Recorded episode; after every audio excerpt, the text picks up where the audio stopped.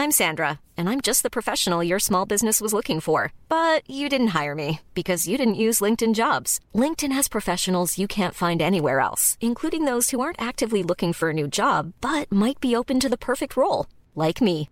In a given month, over 70% of LinkedIn users don't visit other leading job sites. So if you're not looking on LinkedIn, you'll miss out on great candidates like Sandra. Start hiring professionals like a professional. Post your free job on linkedin.com slash spoken today. Hey, I'm Ryan Reynolds. Recently, I asked Mint Mobile's legal team if big wireless companies are allowed to raise prices due to inflation. They said yes. And then when I asked if raising prices technically violates those onerous two-year contracts, they said, what the f*** are you talking about, you insane Hollywood ass?" So to recap, we're cutting the price of Mint Unlimited from $30 a month to just $15 a month. Give it a try at mintmobile.com slash switch. $45 upfront for three months plus taxes and fees. Promo for new customers for limited time. Unlimited more than 40 gigabytes per month. Slows. Full terms at mintmobile.com. Hi, this is Paige from Giggly Squad, and I want to talk to you about Splash Refresher and my water intake. Okay, so you guys obviously know that I'm a hydrated girly, but sometimes when you drink that much water, it starts to just taste bland, and you're just like, I need something to spice it up. That's why I love Splash Refresher. It has zero sugar, zero calories, and it's a splash of sweetness. And they come in five different flavors. They're so good. Wild berry, acai grape, pineapple mango, lemon, and mandarin orange. My favorite is the wild berry because I just I just love a berry. So if you're like me and you're drinking water all day, then try Splash Refresher. It's going to absolutely change your water game and it's good for you. Do you like this show and you want to help support us? Do you want us to stay ad free? Do you want extra episodes every month? Well, of course you do. Well, then head over to patreon.com slash nerdcaveretro. Become a Patreon supporter of this very show.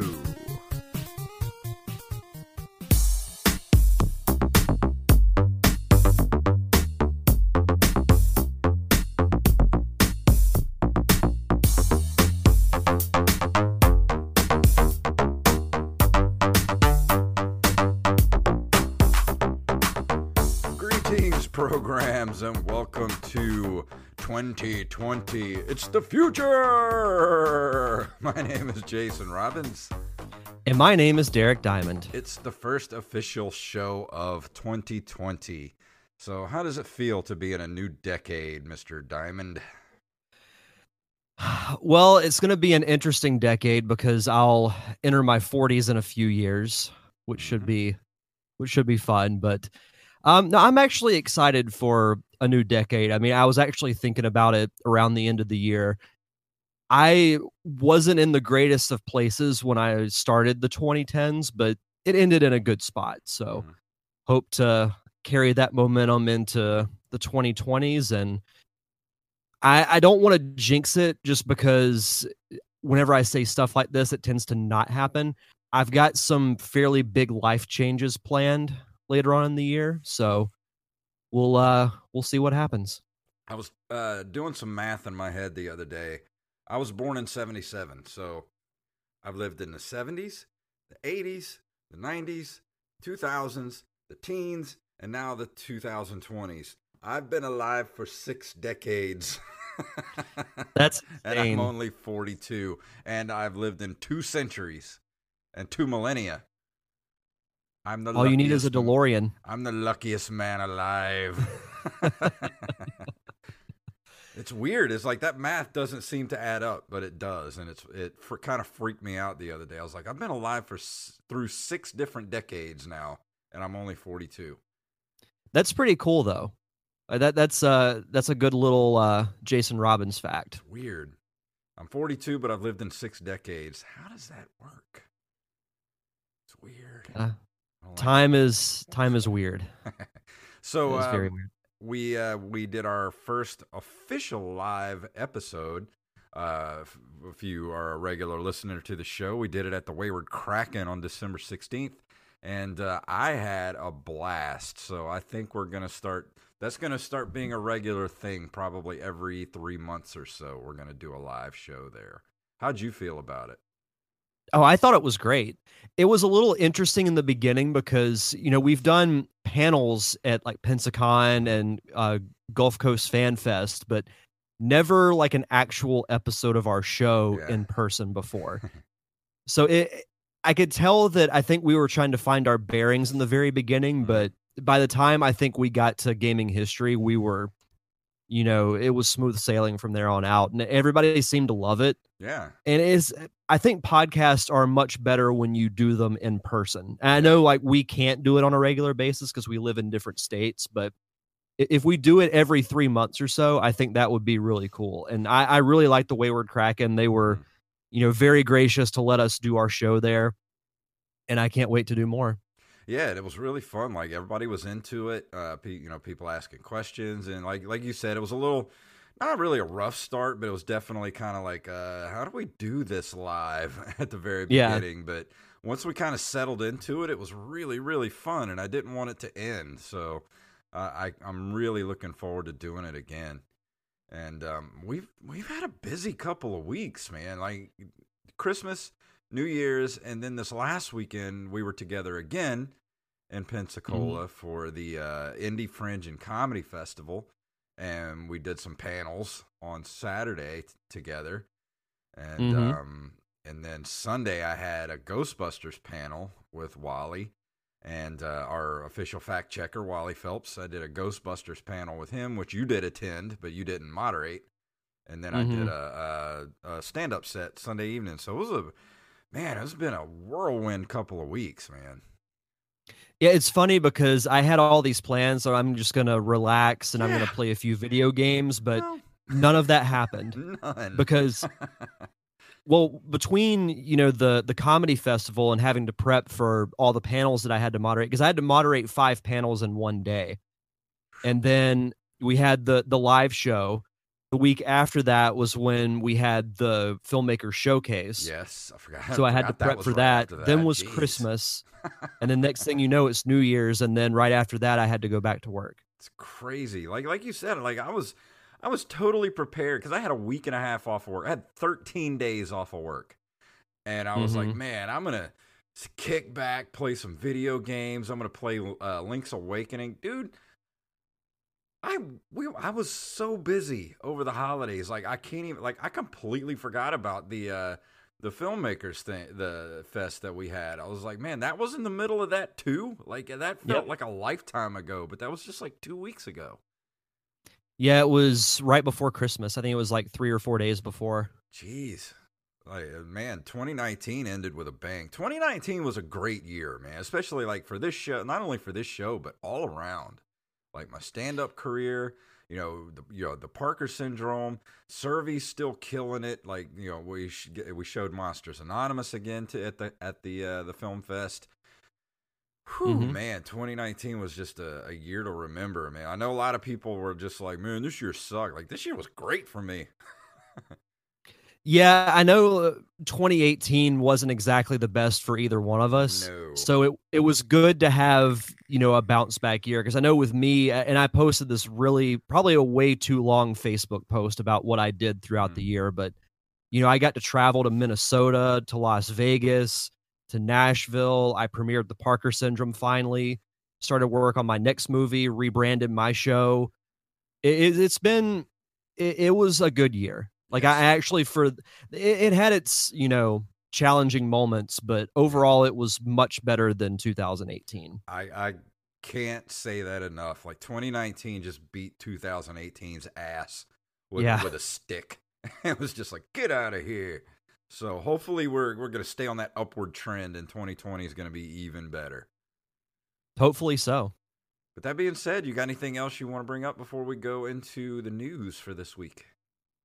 Um, I've got some stuff to talk about with my show, but we can save that for the end. Oh yeah, I forgot about we we did uh, a couple episodes of the Derek Diamond Experience too, talking Star Wars. Star Wars happened.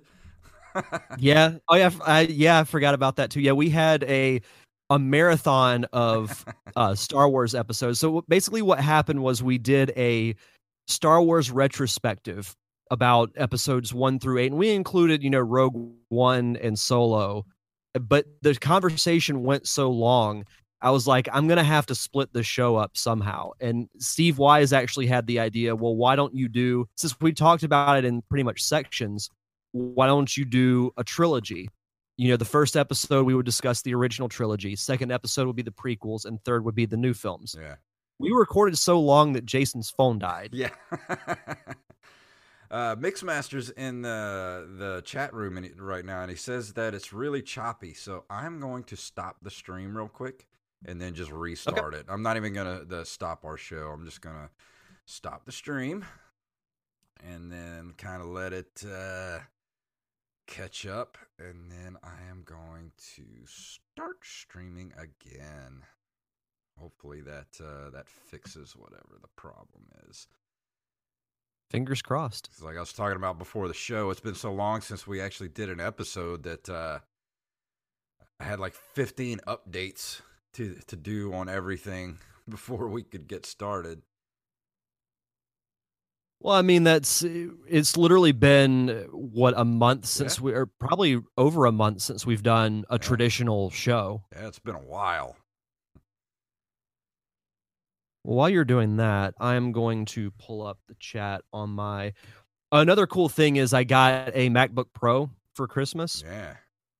so I'm going to um, be using that for this show from now on because it runs so much better than even my desktop. Yeah. Let's see, start watching. All right. Well, this says it's uh the stream is excellent, so hopefully that it's fixed. I trust you, Twitch and OBS. Let's hope so. All right. Well, um, yeah, but yeah, as far as the Derek Diamond experience, if you haven't listened to those episodes and you have seen, well, you can go back and listen to the um. You broke it up into three parts because we recorded for like three hours. You did Yeah, the original trilogy, the prequels, and then the Disney era, and broke them all up into separate shows. And then we did a fourth episode, which we discussed the Rise of Skywalker. So if you haven't seen the Rise of Skywalker yet, what are you doing? Uh, go see that, and then go listen to the episode. But uh, if you haven't seen it yet, you can still go back and listen to the first three episodes where we talked about the original movies. Yep, and um, for this week's episode of the show, we're I'm going to release the defending bad comedies audio from that panel that we did. I want to do that as a regular podcast weekly. that was so fun to do. It's also going to be called the uh, the Buddy Hackett tribute show. I can't wait for everybody to hear it. Oh man, that was such a good panel. I can't wait to do the next one at uh, Pensacon. I think for that one, I'm going to have like a more broad choice of movies instead of it just being you know the nerd culture type films like Batman versus Superman, yeah, Last Airbender movies. Like I, I'm just going to look up worst movies of all time. yeah, I'm gonna have to go back and listen to last year's show so I don't include the same you ones. know? I bet there's there's like lists uh, of uh, the worst movies of all time, and just go through that list and just you know, it doesn't matter if it's a genre film or whatever, just bad movies in general. Yeah, I think we should. That that's gonna be fun. Oh man, I can't Yeah. wait for that. yeah, it's gonna be great. All right, well, let's go ahead and move into the news, shall we? Sure. I'm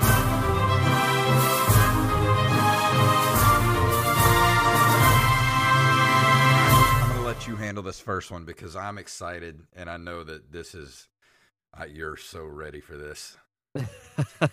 so our first story comes to us from nintendolife.com. The headline simply reads Check out what's inside the Wizards 30th anniversary Blu-ray release. Hmm. It always amuses us when people debate the best video game based movie of all time because, in our opinion, there's only one choice and it stars Fred Savage, who I would pick to play me in Nerd Cave Retro, the movie. The, the Wizard may have been a critical and commercial dud on its initial 1989 release, but it has gone down in history as a cult classic and it's about to get a special 30th anniversary Blu ray release. In addition to having new cover art, which looks great, the bonus features include The Road to California, a look back at the wizard, including brand new interviews with director Todd Holland, stars Fred Savage and Luke Edwards, writer producer David Chisholm, producer Ken Topolowski, and more. How can I help you? Confessions of a gameplay counselor. That's probably the thing I'm looking forward to the most. Yeah. A clinical analysis of the wizard, post-screening Q&A from Let's Play Gaming Expo with Luke Edwards, David Chisholm, and Ken Topolowski. and a photo gallery. It also benefits from a new 4K transfer and comes with an audio commentary with director Todd Holland, as well as a selection of deleted scenes and trailers. The DVD or Blu ray, I should say, launches on March 24th, 2020. I Cannot wait for this. I love that the the cover art. It's so oh, cool. Oh, it's so good. it's so bad.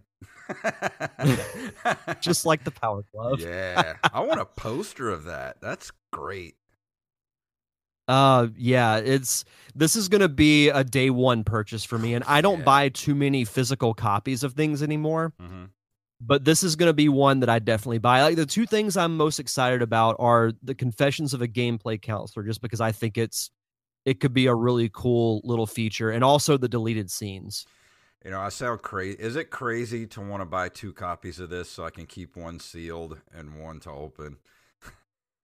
No, not at I all. Love, I love this movie that much. Like I have as much love for this movie as I do like Star Wars.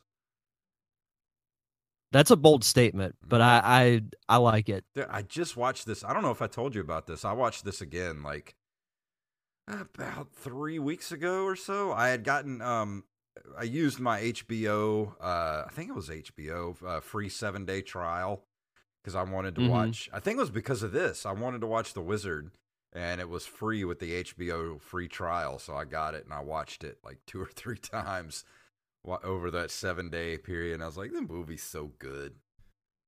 No, I love it. I love it. Now it's I, I've been. It's probably I won't say that on air, but I'll I'll, I'll talk to you about it afterwards. But Okay. um, no, I'm I'm super stoked for this, and you can actually get the Wizard Blu-ray plus a poster uh, online from Shout Factory's website for just twenty two dollars. not bad at all. No, I wonder if the poster looks just like the the DVD cover art. I hope so. let's see. Uh, da, da, da, da, da. I don't think it has a picture of it. It's a two disc set. Disc one has the the movie plus the commentaries and the deleted scenes, and disc two has all the other features. Okay.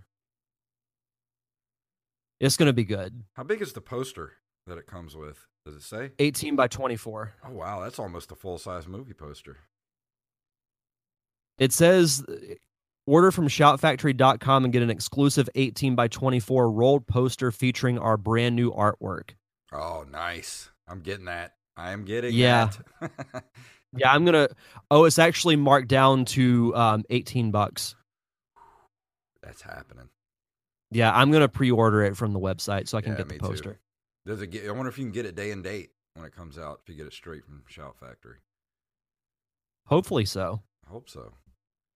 Uh, for our next story, this comes from NintendoLife.com. Uh, this actually came out a few weeks ago, but I wanted to cover this. Hundreds of fake NES mini consoles were seized by anti counterfeiting task force in the U.S., and the estimated street value was $800,000. Um, it was knockoff versions uh, that have no official ties with Nintendo. Uh, at a Triangle Shopping Center in Raleigh, North Carolina, an anti counterfeiting task force seized and obtained a total of 340 fake Nintendo systems. According to a local report, the sellers voluntarily surrendered the counterfeit units. While the real Nintendo Classic Mini contains 30 pre installed games, the fake ones had between 620 and 800 pre installed ROMs.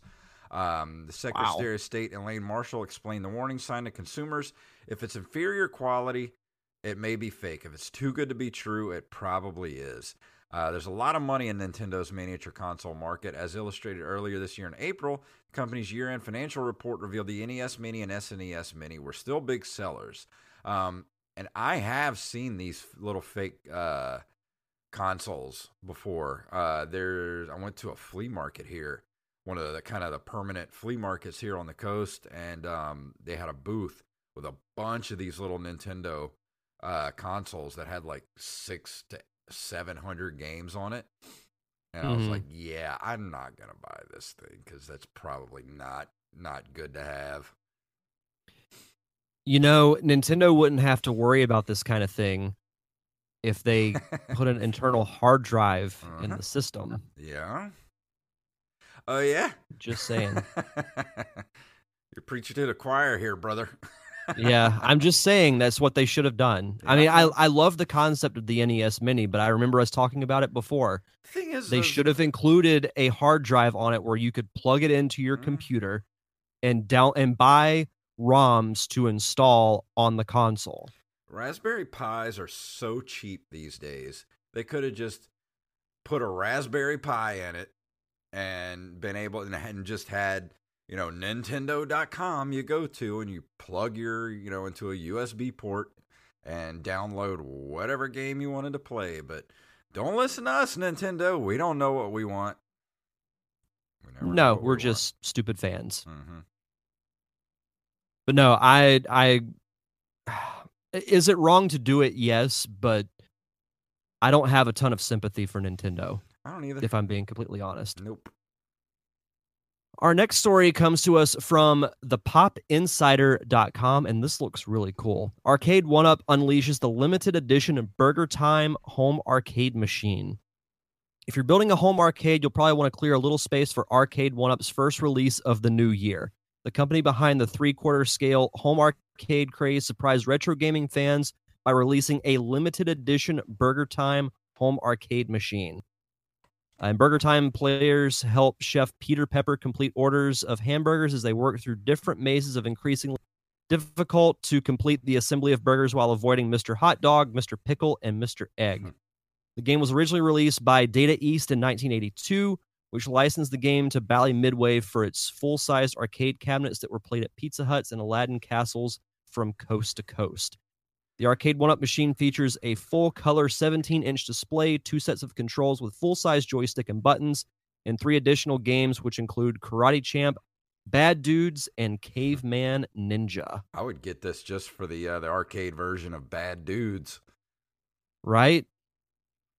Man, I So, was uh, so tempted over the holidays because um, I went to Dillard's and they had all the arcade one up machines in there lined up for the holidays, and Mhm. I wanted I all I was this close to getting a Mortal Kombat two machine because it was like two hundred and fifty bucks, I think. It's like, oh my god, why? I want one That's so awesome. If they would have had the Ninja Turtles machine in there for like 250 bucks, I probably would have bought it on the spot.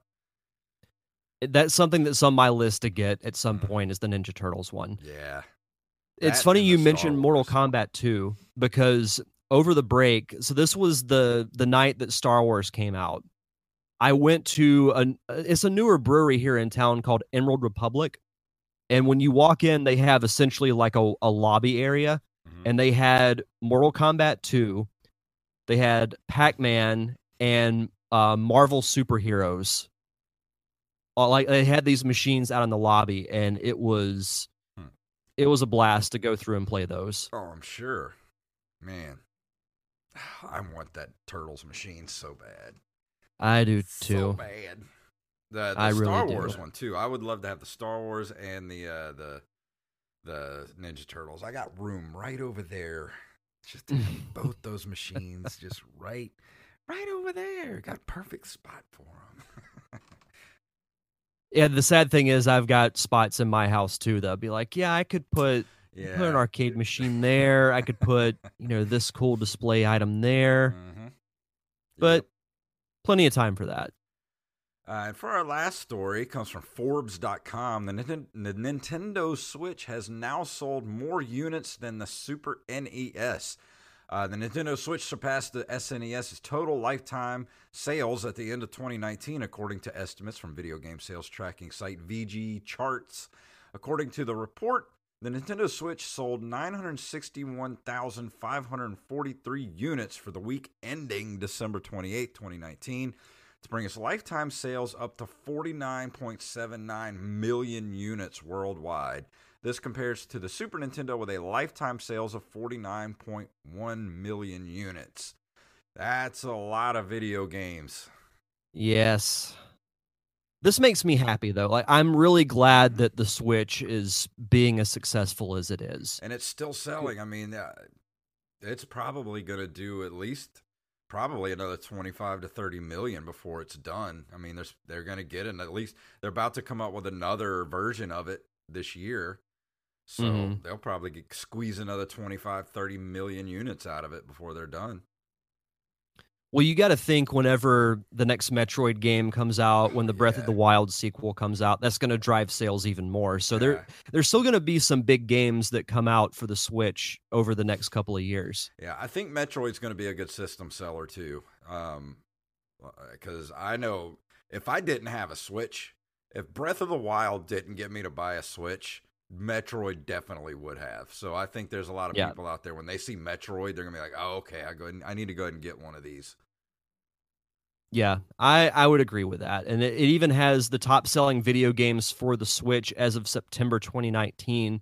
Number one is Mario Kart 8 Deluxe, which is mm-hmm. at 19.01 million. Smash Brothers Ultimate, 15.71. Mario Odyssey is third with 15.38. And then Breath of the Wild is at 14.54 in fourth place. Yeah. It also says I mean- uh, the Switch still has a long way to go in order to topple the best-selling consoles. PlayStation 2 still remains the top seller of all time with 155 million units sold. Uh, Nintendo DS with 154 million, and the Wii is the sixth best-selling console with 101.6 million. People forget about the Wii. Mhm. you know, it was a great casual gamers console, and that's why it did so well because you had it came with Wii Sports, which Mhm. is a great party game. Yeah. So people would buy the Wii just for that. Oh, the Wii was crazy. Everybody had a freaking Wii. Mm-hmm. And PlayStation 2 as well. I don't know anybody that didn't have a PlayStation 2. PlayStation 2 is the cockroach of video game consoles. It just would not die. Oh, did weren't they still? When did they stop production on the PlayStation Two? Like 2015 was it or something like that? Uh, let that me actually Google that. Yeah, because it wasn't that terribly long ago. It might have been like 2013 or 2015, something like that. It's crazy how long of a lifespan that thing had. Uh, it stopped in 2012, Oh, I knew it was somewhere around there. but still, that's nuts. Yeah, I mean that's what barely seven years ago. Yeah. And to think it came out in what, like 2001, I think? Yeah, something like that. Sony made some What- money off of that. Which, speaking of 2000s, when we get into video game history, you're going to feel very old because I'm starting to feel old. All right. well, let's go ahead and do that then, shall we? We're going to move into this month in video game history. Sure.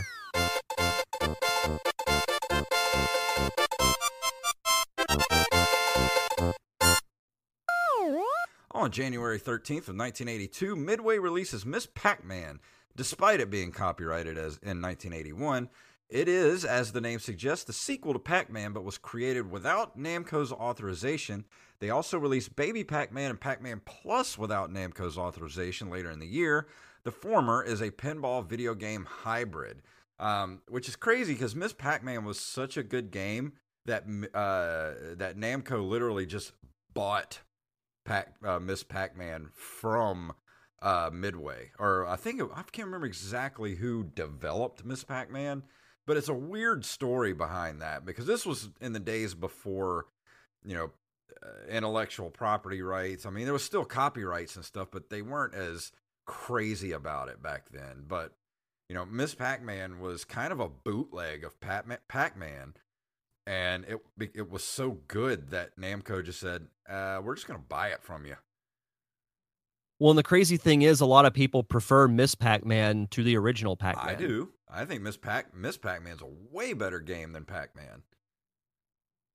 Do you think that they should do a baby Pac Man, like maybe bring him back to team him up with Baby Yoda?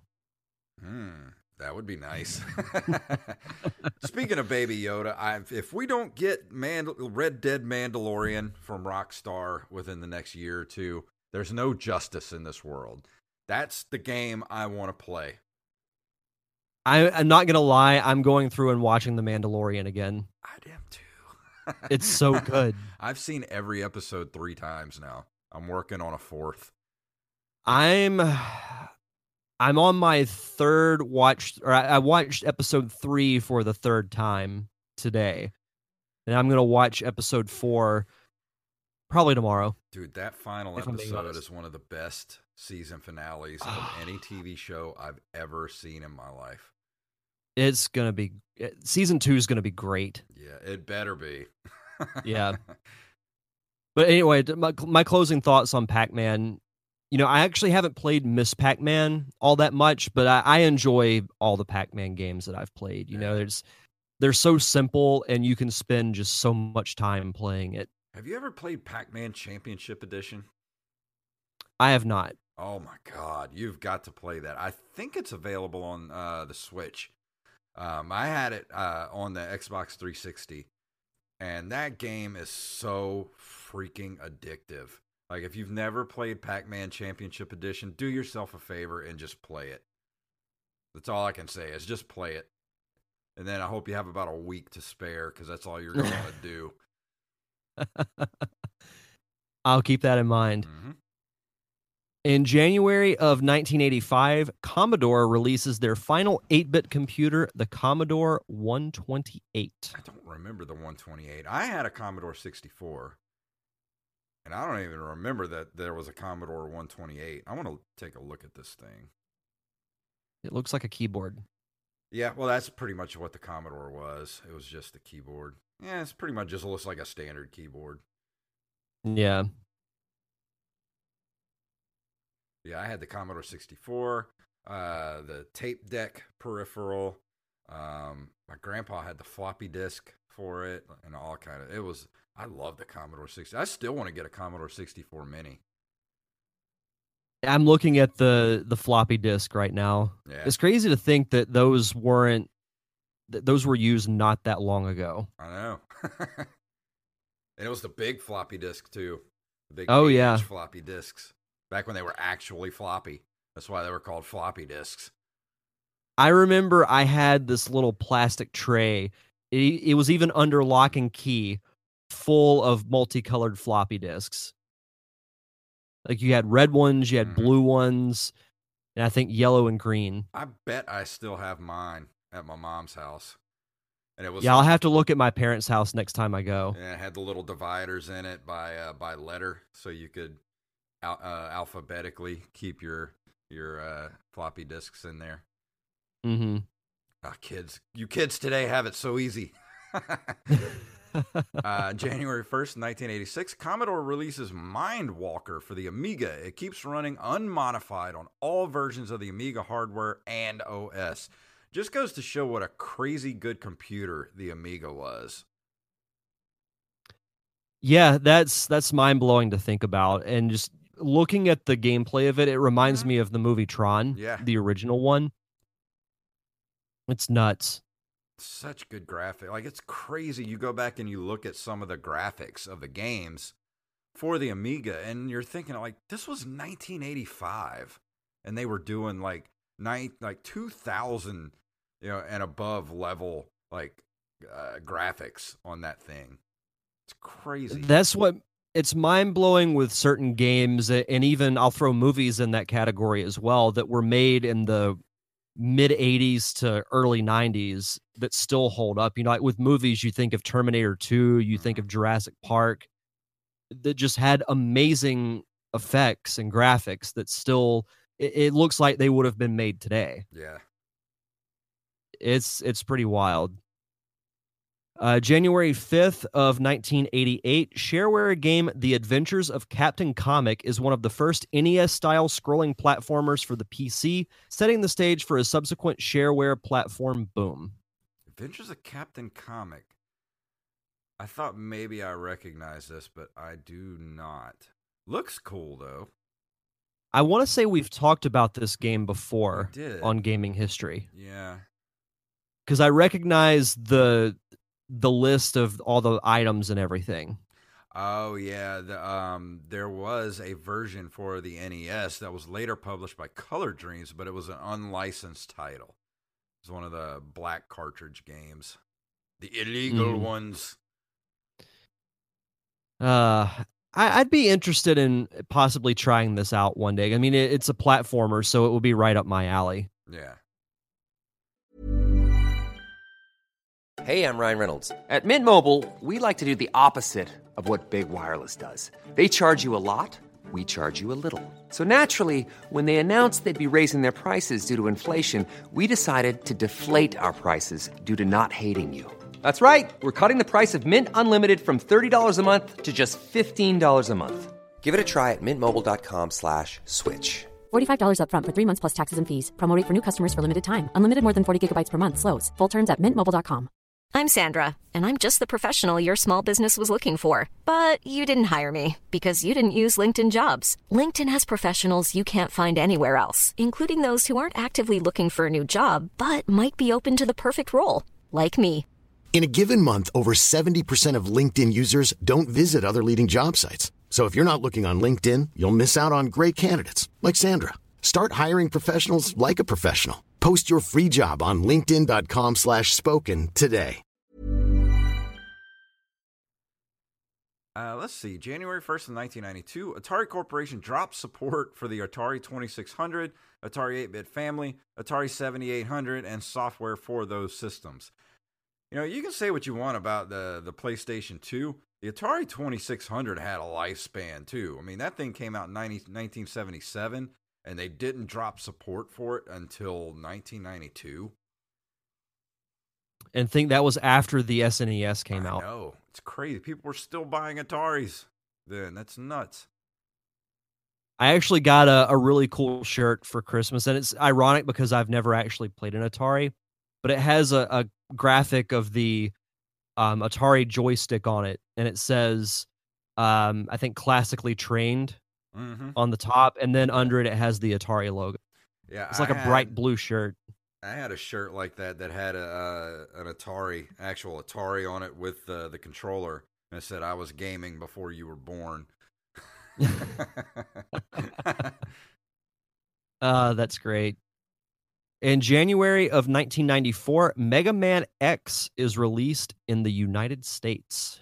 Mega Man X. Didn't we review this? Yeah, you reviewed Yep, this, didn't you? I did. Yeah, yeah, yeah. I remember that.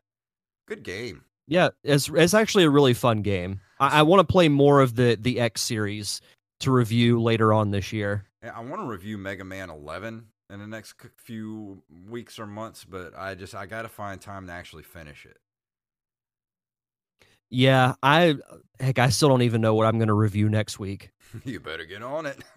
Yeah, I, I got to figure that out. I'll figure it out in the next day or so. Holidays always kind of screw us up, man. It's weird. Like you think you're gonna have all this time to get stuff done, and it ends up just being like a like a, just a jumbled mess.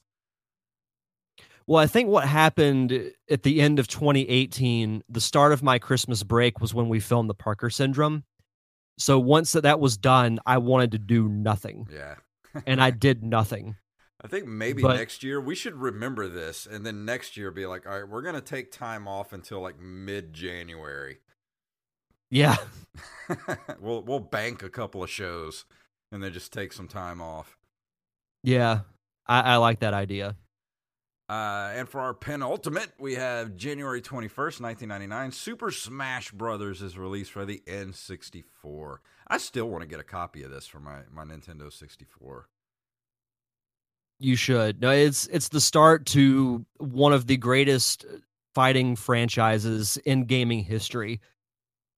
Eh, The playing it now, the controls are a little they're a little tough to deal with, but you know, you you got to start somewhere. Yeah. And I, I still love playing the original Smash Brothers game. You know, I know I reviewed it I think around around this time last year cuz I I did it for the the 20 year anniversary of it but it's it's still a great game. I still remember exactly where I was the first time I saw the commercial for it and was just Mm. geeking out over it because, you know, growing up a Nintendo fan, everybody f- uh, fantasizes about what would happen if Mario and Link met. What if Fox and Samus met? Mm-hmm. Which that's that's a crossover waiting to happen because genre wise that can work. So get on that Nintendo. Yeah.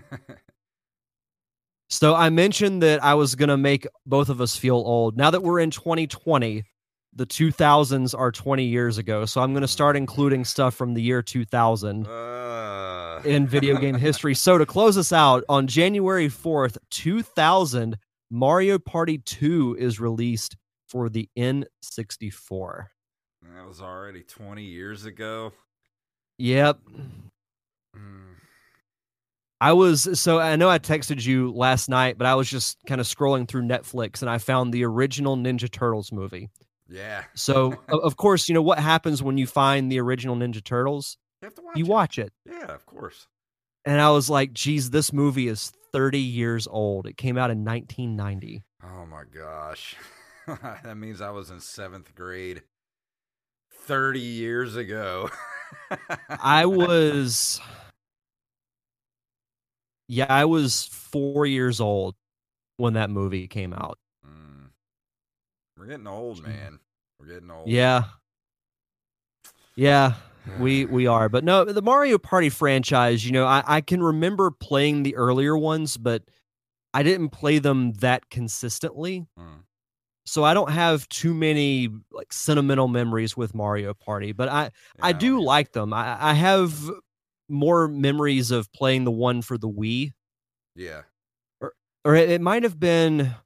No, I know what it was. I downloaded Mario Party 3 on the virtual console, and that was what we played. Okay. Yeah, But- I, I never really played uh, too much of the Mario Party games. I think that was might have been the one for the Wii is the, really the only one I think I've ever really played. Yeah, let's see. Wait, Mario Party 3 came out in 2000 as well? Oh, it came out in Japan in 2000. Oh, okay. It wasn't released in North America until 2001. Okay. So yeah, look forward to reading more stuff from the year 2000. Then when we get to 2021, I'll include 2001. and we'll be talking about retro gaming as being in the PlayStation 2 category. Oh boy. Man. It's Uh, great. Before I have a, a existential breakdown, Derek, why don't you do some shout outs?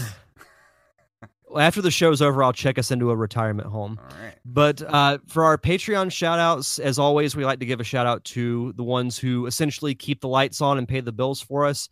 This week, we'd like to shout out Axblade07, Daniel Salmon, and John Jekyll. Thank you guys so much. And if you'd like to be a part of our Patreon family, just head over to patreon.com slash nerdcaveretro. Tonight we're going to be talking about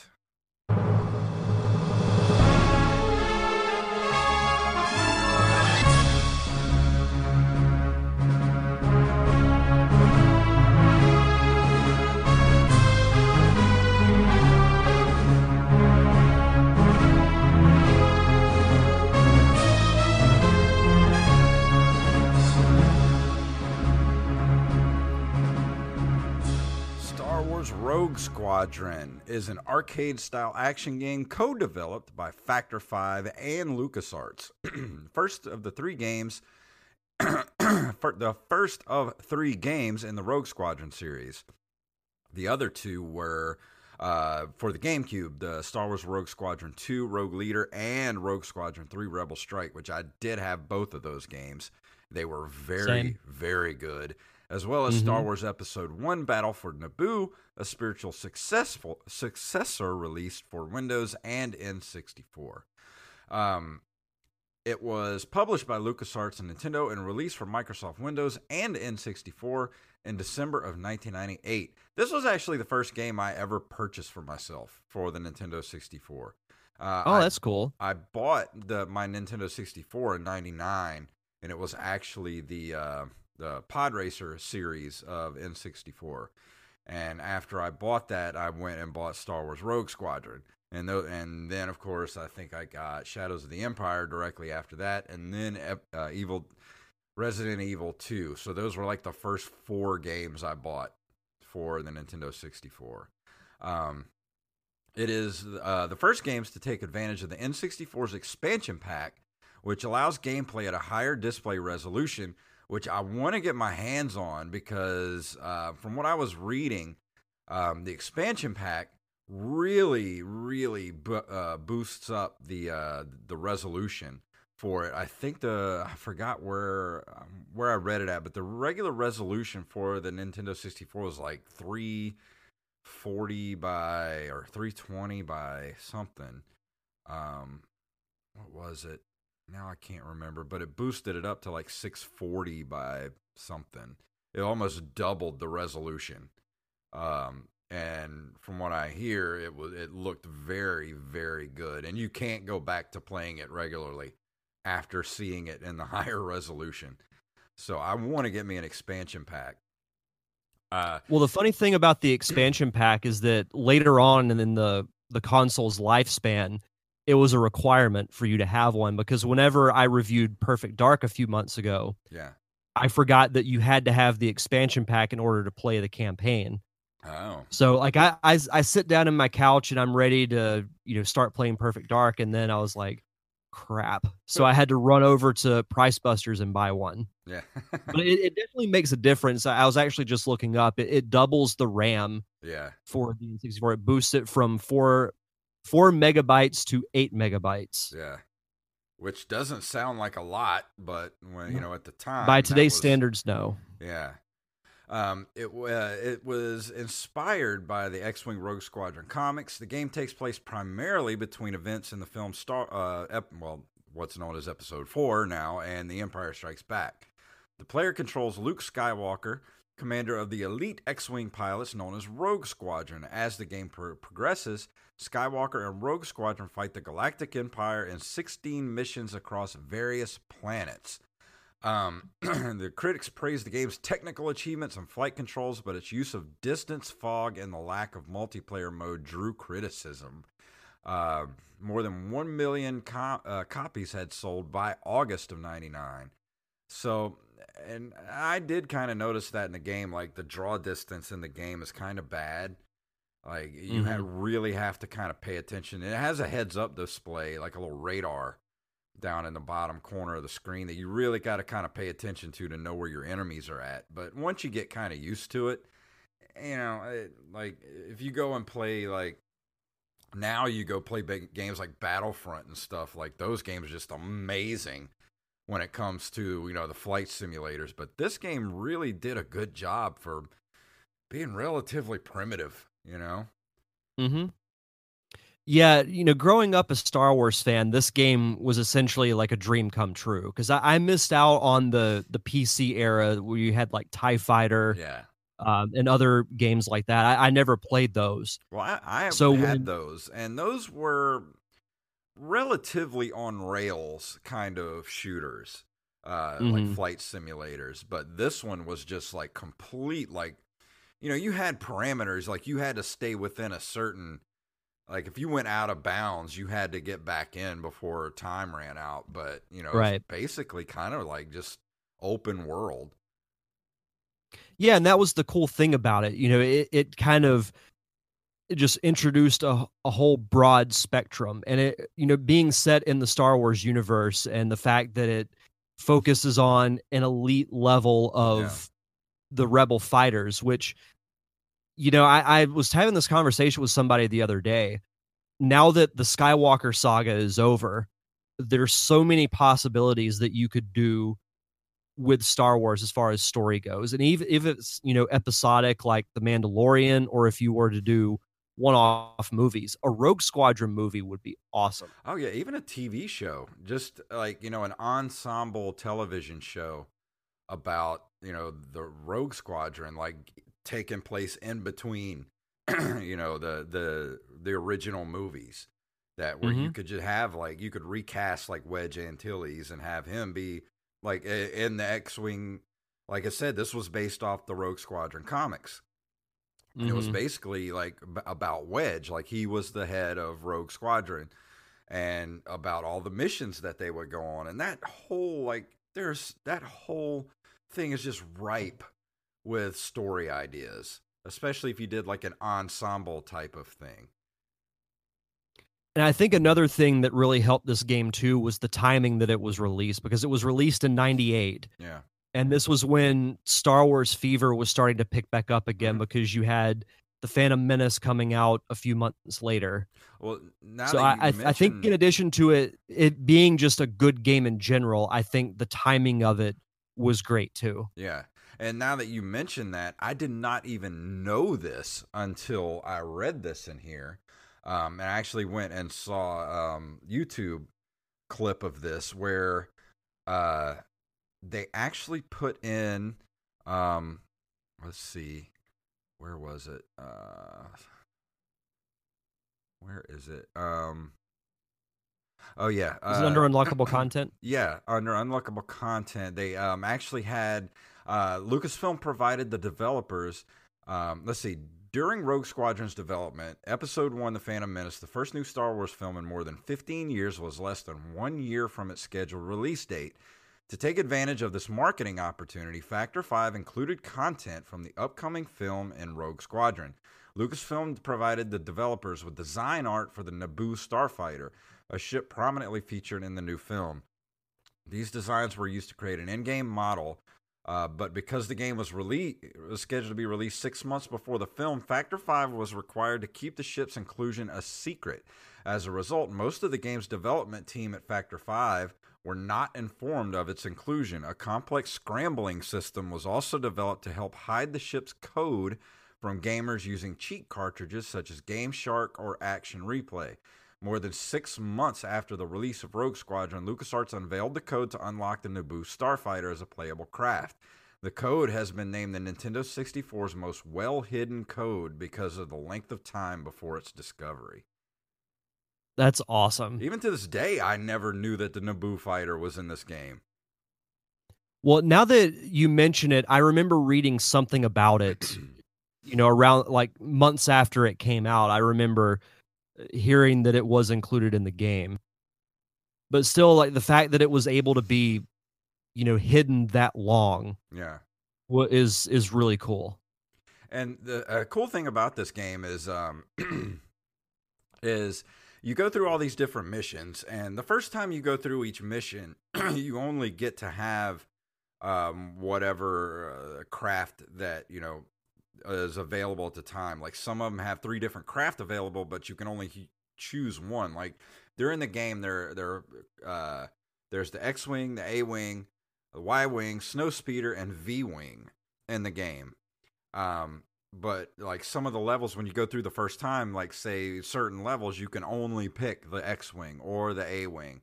But when you finish, like you get like uh, gold medal, silver medal, and bronze medal going through the game. And uh, when you go back to replay your missions, it unlocks the other ships to be able to play on that level. So, Yeah. and then as you go through the game, uh, you unlock the bonus levels, which I didn't get get far enough this time to do it, but I did defeat. I did go through this whole game back in the day. You you unlock Beggar's Canyon, which you then get to play the T sixteen Skyhopper, uh, the Death Star Trench Run, and the, the Battle of Hoth, and also uh, the Millennium Falcon and a Tie Interceptor are also unlockable uh, during the game. So uh, you know the Millennium Falcon's awesome to play Yeah. Uh because like the uh, e- like it just the the guns are just ridiculous on it and the tie interceptor is a little hard to control because it's so fast and nimble i never really liked using that one too much I was a sucker for the Millennium Falcon. yeah me too it's so big and bulky but good lord you only had to hit everything one time Yeah. like when you're going through with the X-wing or like you know the A-wing, you have to like it takes multiple shots to bring down like Tie fighters and stuff. But when you're in the Millennium Falcon, like one shot, one kill on everything. Mhm. Yep. It was great. but yeah, just going through the game, like I said, there's uh, what was it, four, four different sections. and Each had four different subsections, so there was like 16 different levels throughout the game, and uh, with different objectives. And the uh, the objectives are in four categories. You had search and destroy, reconnaissance, rescue, and protect. Uh, I think most of my favorite ones are the search and destroy uh, ones. I'm not a real big fan of the rescue ones or, or the uh, protect. Like I don't like. I've never really liked. Um, what do you call them? Uh, escort missions on anything, and that's basically Yeah. what the protect are. Is just escort missions. Yeah, I'm I'm with you on that one. Those were A cool- probably my least favorite levels to play. Yeah.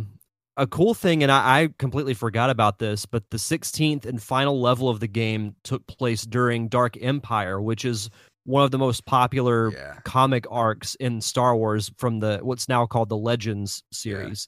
No longer takes canon. place- I count it as canon. yeah. Uh, six years after Return of the Jedi, when the Rebel Alliance has established the new republic after the deaths of Palpatine and Vader, but then the Empire comes back under a mysterious new leader who, spoilers, is a clone of Palpatine.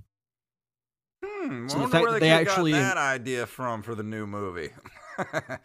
Uh, we'll, we'll I, I won't get into spoilers for those who haven't seen the movie yet, but uh, you'll have to go back and listen to the Derek Diamond Experience to get Yeah. my thoughts. But I, I yeah, I completely forgot about that aspect. But uh, Dark Empire, like that, and Shadows of the Empire are my two favorite extended universe stories when it Mhm. comes to to Star Wars. One of the best things about this game, I, I kind of forgotten it, how good the sound was on this game. And uh, I Mhm. never actually did this, but uh, from what I hear, if you're playing this game on uh, surround sound, like it's actually in, I think, 5.1 or 3.1, something like that, surround sound, so you can hear like the ships like all around you while you're playing this game. But the sound design for this game is fantastic.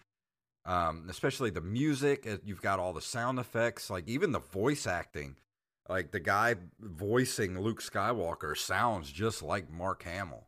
It's it's Mhm. really cool. That, that's one of the things that I, I was really impressed with going back and playing this game. I haven't played this game in forever, but I did watch some YouTube clips um, earlier today just to kind of you know remind me of what the game was like. Yeah. And I, I thought the same thing. You know, the sound was still really good, and it, it looks like it still holds up really well. Yeah. And that's the thing. I mean, this is probably one of the better games that's held up for the Nintendo 64, especially as far as, you know, we always kind of talk about how crappy the N64 controller is. This game works re- pretty well with the Mhm. N64 controller. I mean, it's pretty intuitive. Um, you know, it, it was kind of made for that controller. I mean, I would still love to have a, a second uh, analog stick, but the game works pretty well. Um, and I think that it probably, like I said, it's probably one of the top five best games you could probably go back and have for the Nintendo 64. I don't disagree with any of that. It's it's a really good game, and I, it makes me want to go back and play it again. Yeah, I, I know eventually I want to review the one of the sequels for GameCube because you know those games are really good too. So Yeah, this this trilogy really stands out as far as the Star Wars video games are concerned. Yeah. Oh, here it is. Uh, the expansion pack increased its resolution from 320 by 240 to 640 by 480. So it doubled the the resolution for it.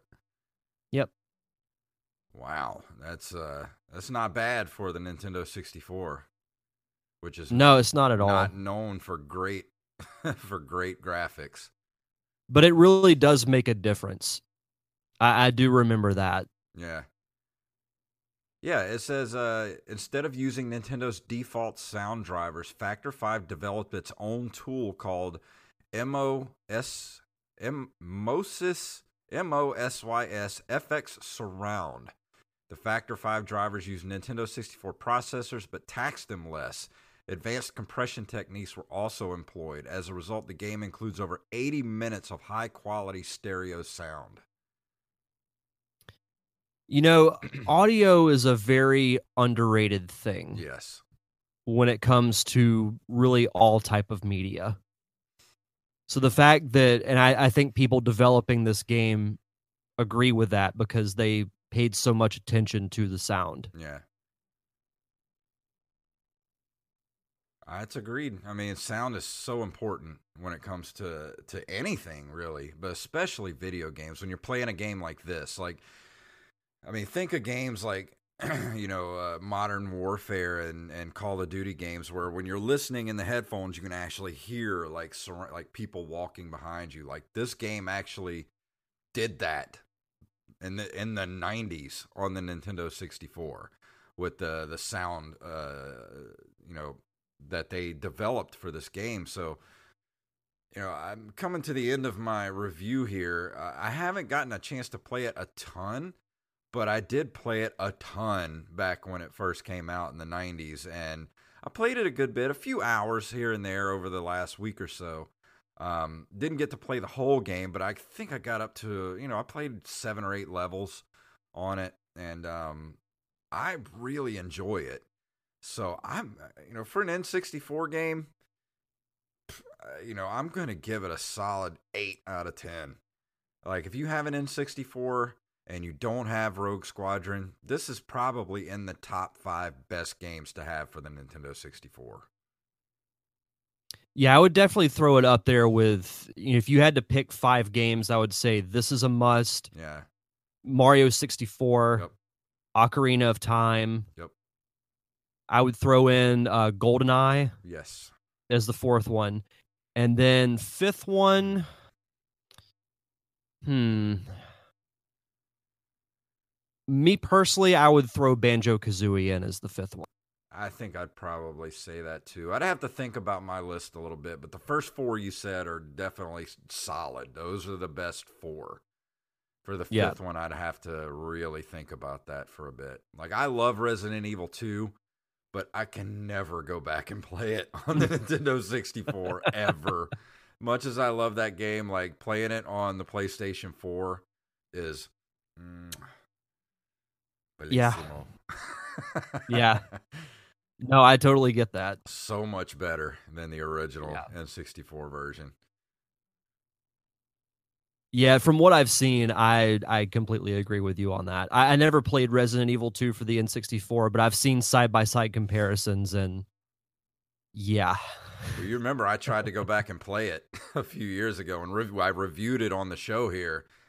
Yeah, Woo, that game was rough to try to get through, especially with the tank controls and the you can't control the camera, and just man, that game is a hot mess. But holy crap, I played the shit out of it back then.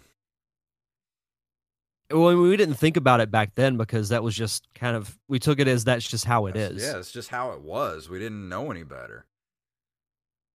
But this game One- here, I mean, this game could come out today. Like they could slap a whole new coat of paint on it and put it out for the PlayStation 4 and it would be just as good. Like it's lengthy, Mhm. takes a while to finish. You know, there's a lot of meat to this game. Uh, the sound is great. I mean, they could re-release this today and it would be just as good. I'd rather play this than the new Battlefront. Eh, I don't know. I've heard the new Battlefront games have really improved.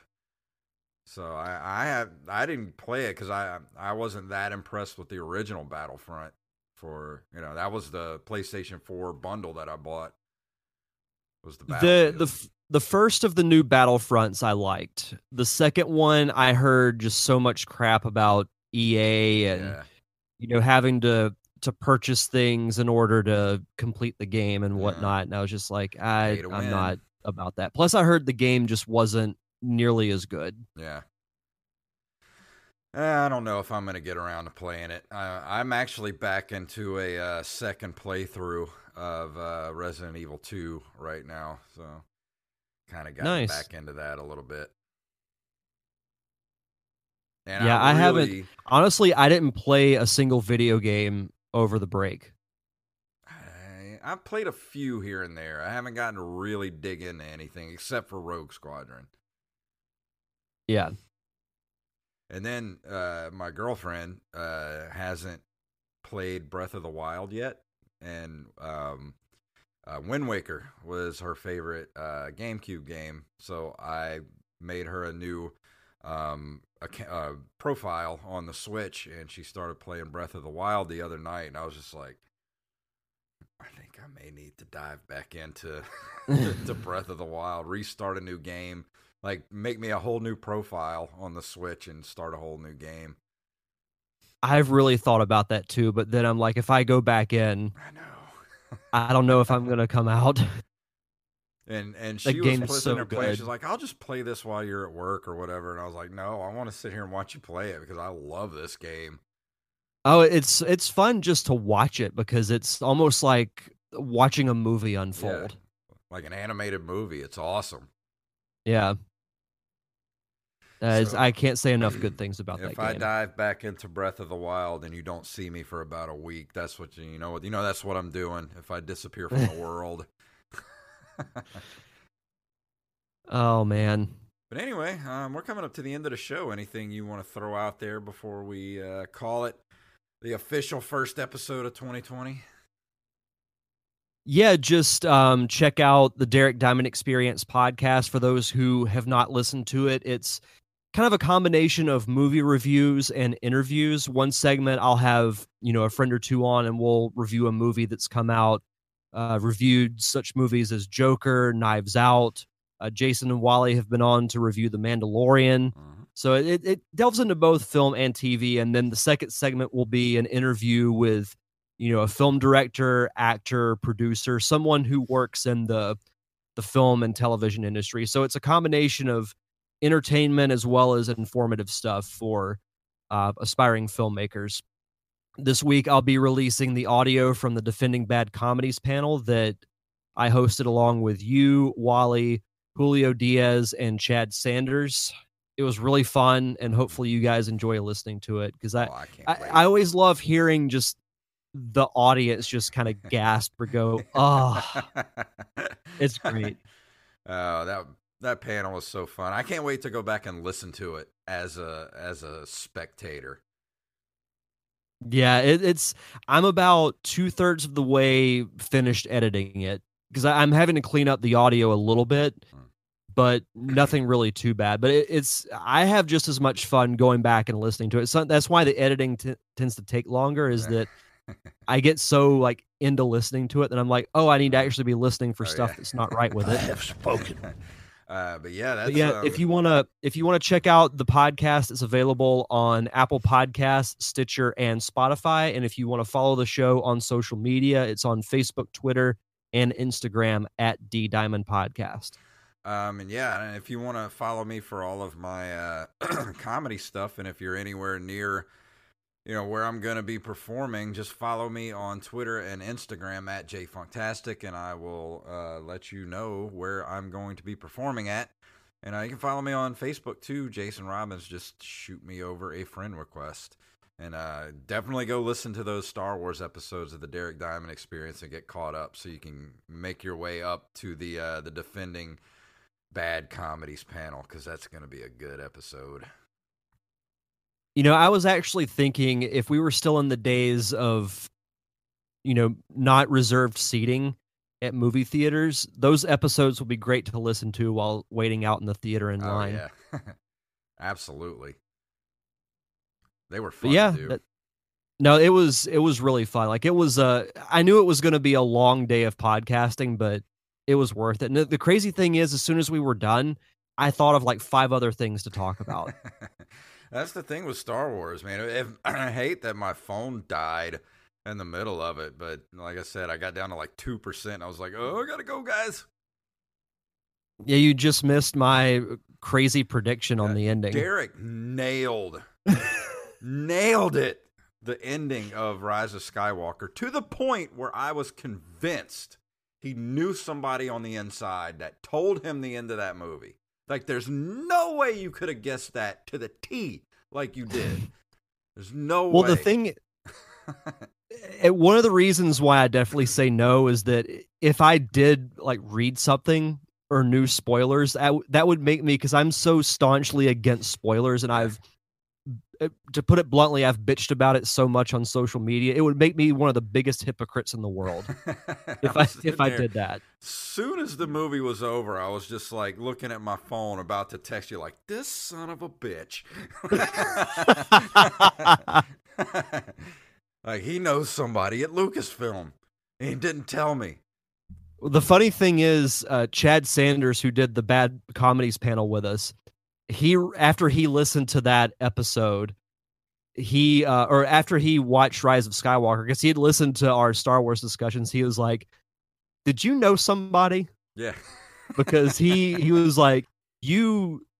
The thing is, like, I, I will never get something that right again, so I'm probably never going to predict anything because I will never get that close.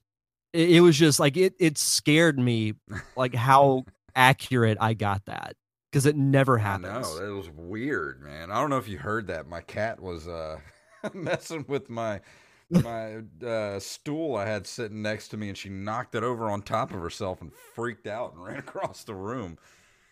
Well, she realized that she hadn't made her cameo on the I know. you know, her weekly cameo on the show yet, so Well, I turned had to get it in before we left. Yeah, can't, you know, can't see her hanging out now that I've turned the desk the other way, so she's trying to get my attention.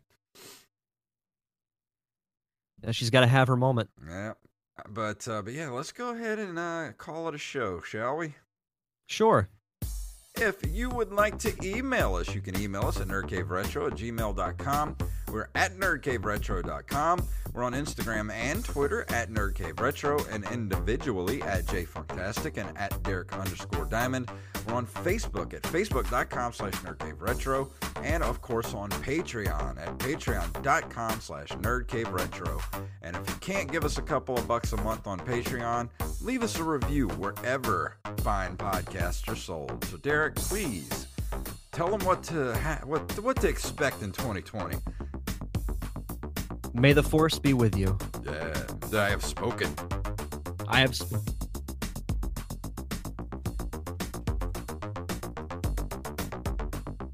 Why are you not? There you go. Now you turn it up. Yeah, there we go.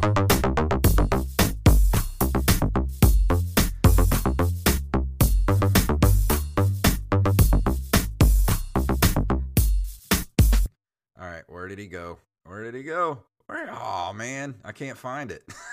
I forgot where I put it. Uh, where is it?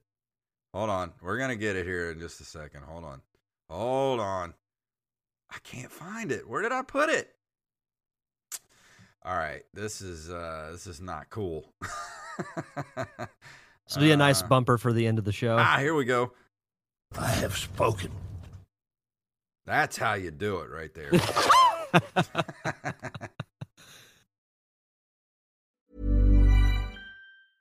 Hi, this is Paige from Giggly Squad, and I want to talk to you about Splash Refresher and my water intake. Okay, so you guys obviously know that I'm a hydrated girly, but sometimes when you drink that much water, it starts to just taste bland, and you're just like, I need something to spice it up. That's why I love Splash Refresher. It has zero sugar, zero calories, and it's a splash of sweetness. And they come in five different flavors. They're so good. Wild berry, acai grape, pineapple mango, lemon, and mandarin orange. My favorite is the wild berry because I just I just love a berry. So if you're like me and you're drinking water all day, then try Splash Refresher. It's going to absolutely change your water game and it's good for you. ACAST powers the world's best podcasts.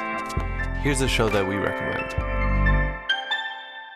The Real Housewives is a guilty pleasure for most, but if you're looking to not feel guilty about that pleasure, tune in to Everything Iconic with me, Danny Pellegrino, where I break down all the messy moments and behind the scenes antics of Bravo's popular franchise. And on Everything Iconic, I also interview celebrity guests like Kelly Ripa, Keke Palmer, Drew Barrymore, Cameron Diaz, and more about their guilty pleasures, their past work, and so much more. So if you're pop culture obsessed and find yourself watching way too much reality TV like me, tune in to Everything Iconic with Danny Pellegrino wherever you listen to podcasts. ACAST helps creators launch, grow, and monetize their podcasts everywhere. ACAST.com.